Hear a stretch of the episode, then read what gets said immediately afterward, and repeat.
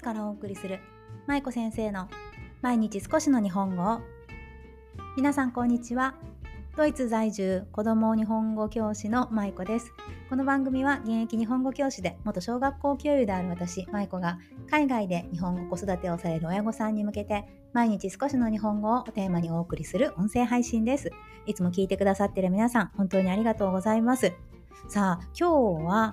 インスタの投稿からなんですけれど日本語育児を楽にするためにした5つのことということでお話をしていきたいと思います。さあ本題に入る前にちょっとお知らせなんですがこちらの私の無料配信のあ無料配信じゃない、えっ、ー、と、音声配信では、えー、有料配信の方も行っています。無料と有料で分けているんですが、有料配信の方は毎週火曜日にだいたい20分から30分ぐらいと言ってもほぼほぼ30分になりつつあるんですがそれぐらいの長さで、えー、日本語教育とかバイリンガル育児そして継承語教育などを耳から学べるような日本語子育て講座の耳からバージョンをお送りしています。えー、着々と違う続々とあのー、リスナーさんが増えてきていてそして今ちょっとあの Spotify のサービスの関係で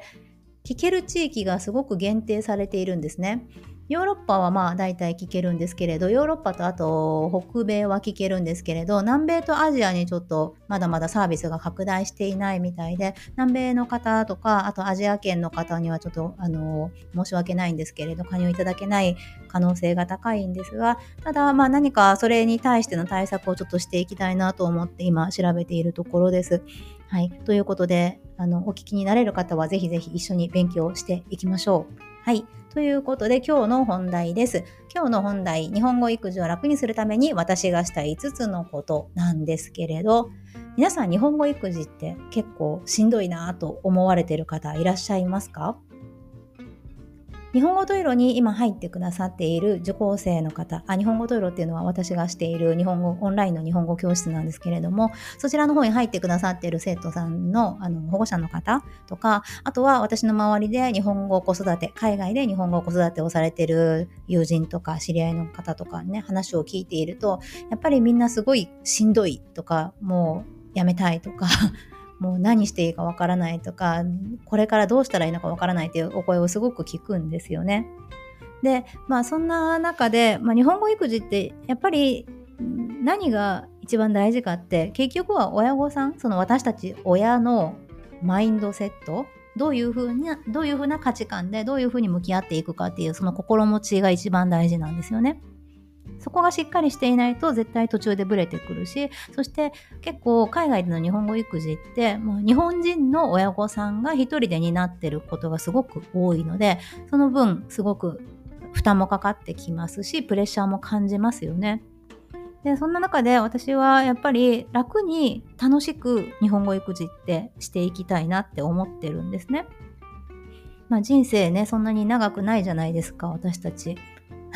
何の話だっていう感じですが、そう。でも本当にそうだと思ってて、いつね、何があるかわからない環境で、やっぱりその短い人生の中でも楽しんでいきたいっていうのをきっと私たち全員に共通の願いだと思うんですよね。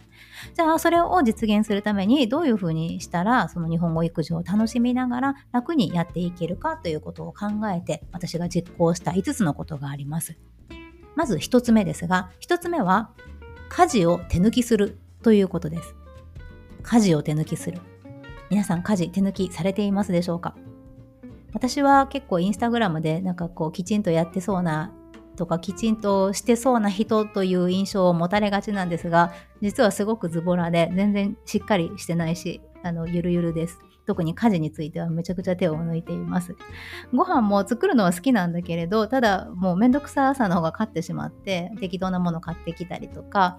あの、ドイツなのでね、パンが美味しいので、夜はパンだけにしたりとか そういうこともしています。で、まあ、家事も育児もね、両方やろうと思うと無理なんですよね。両方完璧にしようと思うとね。で、まあ、自分の中でどこにウェイトを、ウェイトを置くかかなと思っていて、私は、まあ、育児の方はしっかりするけれど、家事はちょっと手抜きしようということで、結構、まあ、そういうふうにご飯の手抜きをしたりとか、あとは、まあ、掃除も結構夫がしてくれるので、私はそんなにしないんですが、あとは、あの、あれですよよね。なんて言うんだっけ。ほらほら。あの、ロボットの掃除機。掃除機ロボット？なんかドラえもんみたい。そう、とかね、ああいうのを使ったりとかして、できるだけ手抜きをするようにしています。はい。それが一つ目です。さあ、そして二つ目ですが、二つ目は、人の意見に耳を貸さないということです。人の意見に耳を貸さない。まあね、日本語育児しているといろいろな方がいろいろなことを言ってくれるんですよね。なんかもっとこうした方がいいよとか、私はこうだったよとか、まあ、いろんなことを多分私のためを思って言ってくれる方もいるし、多分、まあ、自分は頑張ってるよということでね、言ってくださる方もいるんですけれど、あまりにも人の意見とかアドバイスをストレートに受けすぎたりとか、あとはその成功体験、人の成功体験を鵜呑みにしてしまうと、なかなかうまくいかないなというのが私は実感としてあったんですね。例えば誰か知り合いのあの同じように子育てしている友達がこの教材すごく良かったよってこれ絶対買った方がいいよと言われてでそれを例えば真似してうちでも買ったとするじゃないですか。でもそれってうちの子供に合うかどうかってまた別なんですよね。その友人の子供にはあったかもしれないけど我が家には合わないかもしれない。うちの子は気に入らないかもしれない。ね、そういう可能性もあります。そしてあとは日本語教育でこんなことしたらうまくいったよっていうことももちろん参考にしてねあのやってみたらいいと思うんですけれどそれを丸々鵜呑みにしてやってしまうんじゃなくてやっぱり一回親もね親親の私たちも考える必要があるなと思っています。あとは、まあ、いろいろね、あの、こんな風にうまくいっているとか、うちの子もひらがなが読めるようになったのよ、みたいな、まあ、ちょっと自慢話めいたこととかいうのは、もう無視してください。いや、本当に。もうね、他人の成功体験はすごくいい部分もあるんですよ。あの、真似したりもできるし、参考にはなるんだけれど、あまりにこう、うまくいってる話ばっかりを聞きすぎると、それって自分自身をね、すごく追い込んでしまうんですよね。絶対に自分の子供と比較しちゃうんですよ。我が家のうちの息子は例えばまだ漢字が読めないとかひらがながまだ書けないとか、まあ、いろんなことを感じてしまうので、まあ、話を聞くのはほどほどにするのが一番かなというふうに思っています。はい、なので、まあ、人の意見に耳を貸すのは私はやめました。はい、それが2つ目ね。で3つ目ですが3つ目は自分一人で何とかしようとしないということです。まあね、環境が環境で難しいという方ももちろんいらっしゃると思うんですけれど、まあ、さっきも言ったように、海外での日本語育児ってどうしても日本人親、日本人の親御さんにかかりがち、その方にかかりがちなんですよね。そう。それでしんどくなっちゃったりとか、途中でやめてしまったりする方も多いんですけれど、でも、まあ、自分一人でしようとするとね、それはもちろん負担が大きすぎると思うんですね。じゃあ、それを避けるためにどうすればいいかというと、自分のパートナー、とか自分の家族を巻き込んでいくということです。例えばうちだったら、まあ、夫が日本語話せるというのももちろんあるんですが私が例えばどこかに友達と夜出かけていてそして日本語タイムができない時とかは夫に頼んだりするんですね。まあ、もちろんプリントとかワークとかは私が用意して付箋を貼っておくんですよ。でも今日は私が一緒にできないからしといてくれるっていう風にこれとこれとこれしといてねっていう風に頼んだりする。ね、そういうふうにちょっと誰かの手を借りながらやっていくっていうのがすごく自分を楽にしてくれるなというふうに感じています。自分一人でしようとするとね何事もねまあしんどいじゃないですか。なので、まあ、近くにいる一番身近にいるパートナーとか家族、ね、家族もその義理のご両親とか、ね、あの一緒に住んでいらっしゃるであって、そしてまあ何か手伝ってもらえる部分があるならそれもしてもいいし、あとは日本にいらっしゃるご両親とかね、あの、時々電話するとかでもいいし、お手紙を書き合いっこしてね、あの、交換するとかでもいいと思うし、何か手伝ってもらえるものがあるのであれば、あのー無理せずにね、どんどん声をかけて手伝ってもらった方が、結局は自分のためになる、その親御さん自身がね、助かる部分が大きいんじゃないかなと思っています。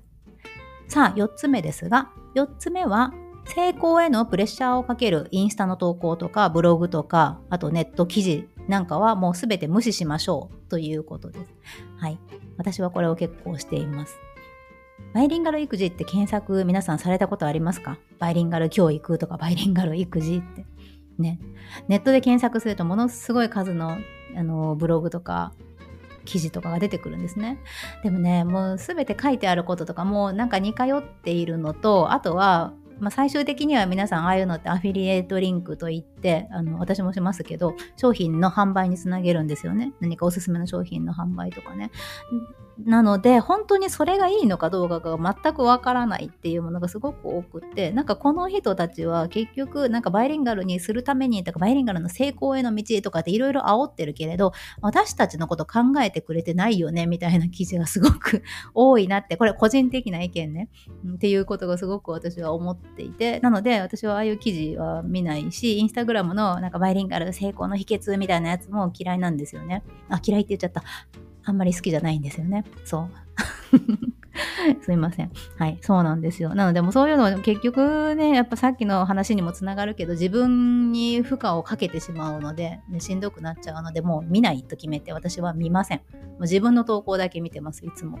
いや、それは自分の投稿が素晴らしいとかいう話じゃなくて、もう自分の投稿に必死になってるので、なので自分の投稿の時しかそういうのは見ないかな。うん、まあまあ自分で制限していく、制御していくっていうのが大事かなと思います。さあ、そして最後5つ目ですが、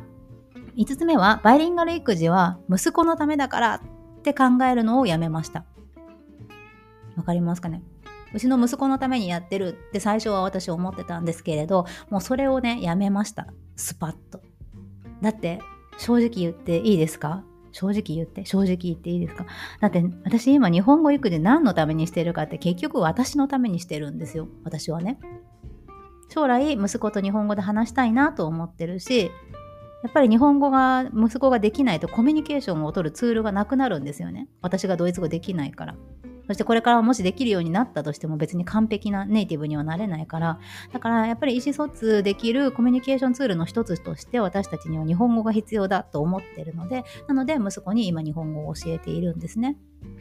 もちろん日本語ができることで息子の将来性がね、広がるとか、将来の選択肢がね、広がるとか、そういうこともメリットもね、あの、副次的なメリットもあるんですけれど、私は別にそこはそこ、そこはそこまで重視、そこはそこまで重視していなくって、どちらかというと、私自身のためだと思ってやっています。でも、それが別に悪いことじゃないと思ってるんですね、私。だって本当にそうなんだから、必要なんだから仕方ないじゃないですか。そして別に私ももう苦し苦しみながらやってるわけじゃなくて、今のところすごく楽しいし、日本語を息子が学んでいってくれてることとか、日本語でコミュニケーションが取れることがすごく幸せだなって思いながら毎日やってるんですよね。だったら別に何も悪くないんじゃないかなと思って今やっています。はい。まあそんな感じでね、日本語育児を楽にするためにできることって意外と皆さんが思ってるよりたくさんあるんですよ。もう日本語育児なんて楽にできないとかもうしんどいって思われてる方すごく多いけど絶対そんなことない。絶対どっかで楽にできる部分があるんですよ。ね、なのでそれをぜひ見つけて本当に小さい小さい 小さいことでいいんですよ。小さいことその例えばちょっと家事を手抜きするとか、ね、あのいつも見てるバイリンガル教育成功への道みたいな記事をちょっとだけ見る回数を減らすとかなんかこう自分を助けてくれるものって周りに意外とあるんですよねただそこに目を向けるかどうかっていうのは皆さんの行動次第なんですね。うん、でもどうにかして自分がこう楽しみたいとかもう少し楽にやっていきたいとか、ね、長期的にやっていきたいっていうのであればそして今しんどいんであればねどういうどういうふうにしたらそこに近づけるのかその楽しんでやっていける長期的にやっていけるような感じになるかなっていうのをまず考えていろいろ可能性を探ってみるのも一つの手かなと思います。私は今日挙げたようなことをやっているので割と今のところ気持ちは楽にやっています。もちろんね大変なこともあるんですよ。息子と喧嘩したりも私もしますよね。でもうーんまあでもしんどいしんどいって言ってても何も変わらないのでね、まあ、前向きにやっていくしかないかなと思っています。はい。まあ結局は自分次第ということで。はい。ということで今日は日本語育児を楽にするためにした5つのことをお話しさせていただきました。私がしたのは1つ目が家事を手抜きするということ。そして2つ目が人の意見に耳を貸さないということ。あまり成功体験ばっかり聞きすぎてもしんどいですよっていう話でしたね。はい。そして3つ目が自分一人で何とかしようとしない。夫とかね、パートナーの方とか家族をどんどん巻き込んでいくということ。そして4つ目が成功へのプレッシャーをかけるインスタの投稿とかブログとかネット記事に振り回されない。ね、そういうものはもう全て無視してそんな簡単じゃないですからね。うん、だからまあ、あまり鵜呑みにしすぎない方がいいですよということ。そして5つ目が、息子のためだからと考えるのをやめましたということでした。ね、私のための子育てでいいじゃないかということです。はい、皆さんは何か自分を楽にするために取り組まれていることはあるでしょうか？もしありましたら私にもぜひお裾分けしてください。はい、お待ちしております。ということで今日も最後までお聴きいただきありがとうございました。舞子先生の毎日少しの日本語を引き続き一緒に頑張っていきましょう。ほなまたね。